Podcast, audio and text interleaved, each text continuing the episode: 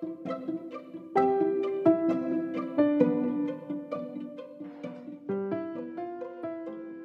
morning, everyone. This is Jen back on the air, and I kind of would. Well, I'm going to start off. And this podcast is going to be about my cover art. The picture that you're looking at right now, while you're listening to this, I will explain what it is, why it is, and where I got it or why it's there. Not where I got it, but why it's there. Okay, I just, I'm really into black light art and um, moldy dark arts in particular, but when you add um, black light to a significant amount of different colors and te- colors and textures, I mean, you create your own universe, basically. Okay, with that said, we will start with the right and go to the left. So, first off, on my cover art for this podcast, you will see to the very immediate right.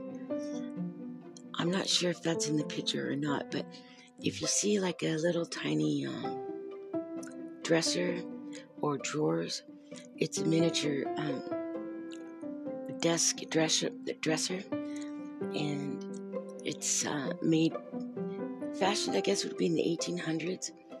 And it's really cute. It's cream color and real lighting, and that's at the very right of the picture. Now, if I didn't get that in the picture, or if you can't see that, or you can see the, the vague corner of it, that's what you would be looking at. Okay, moving on. Next to the little uh, dresser drawer, I have in black real wooden blocks the number 21 with a black Wiccan candle on top of it. What does 21 represent, you might say? The date. Anytime you see a number in my background, that's because I it was meant to be there. I wanted to show it and it, it's a significant date or time sometimes if you see numbers in my background on my uh, pod art and it doesn't match the date or the time that I uh, made this podcast, then what it is signifying is uh, it's uh, representing some type of magic at that moment.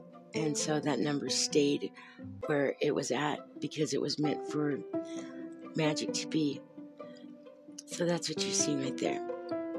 And then moving on, we have a, a female statue, and that is depicted in the Roman Greek days, if you will, like Socrates, Plato,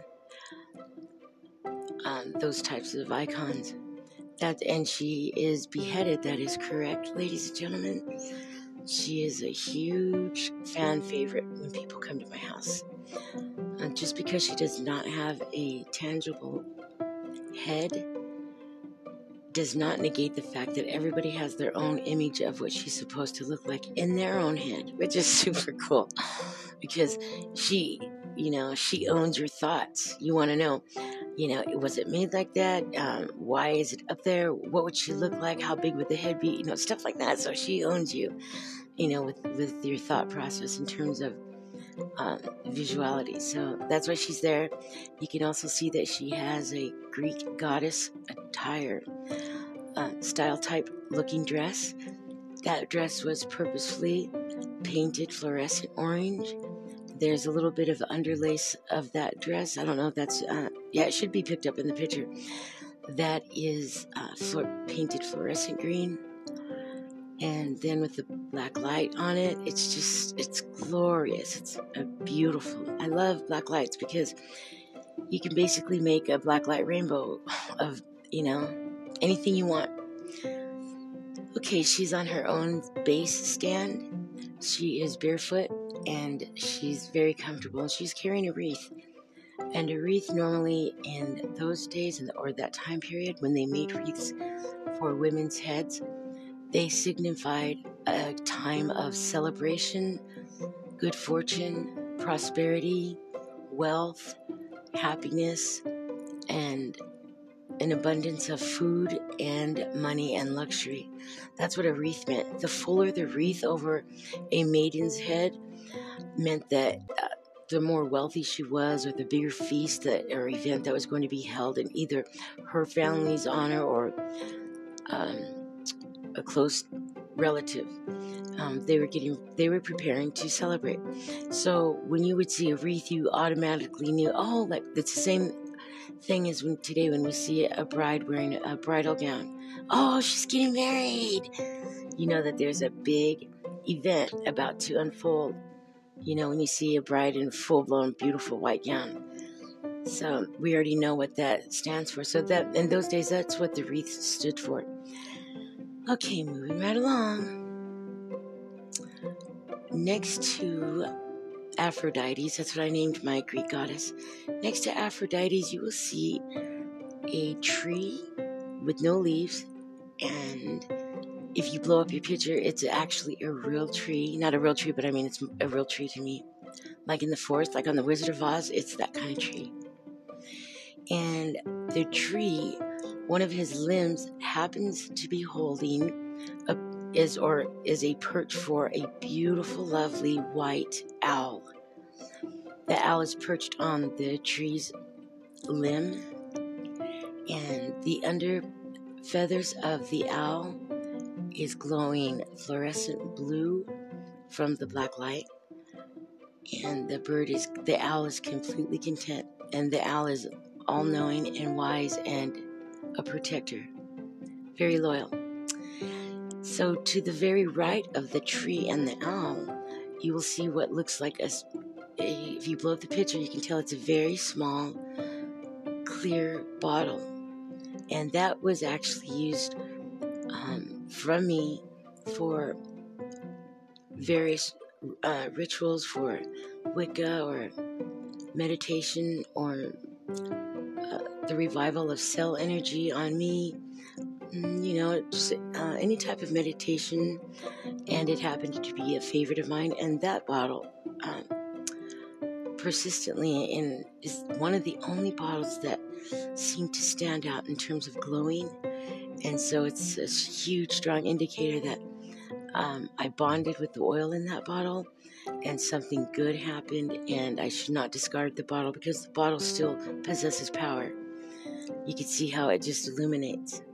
Now, directly behind that glowing bottle, you will see what looks like a pair of pure white cat ears. And I made those by scratch, and those ears are made out of actual real fur from a rabbit, and those ears were used in some type of magic ritual or form of um, incantation for me in terms of um, practicing my religion. And then now back to the tree, go back left, and then go right directly next left to the tree. A little bit behind it, you will see a oblong and width looking cylinder or a bottle. What it is is it's an actual it's an actual perfume bottle, and it's brand new. It is um, actually one of my favorite scents at this moment, and it is called White Patchouli by Tom Ford.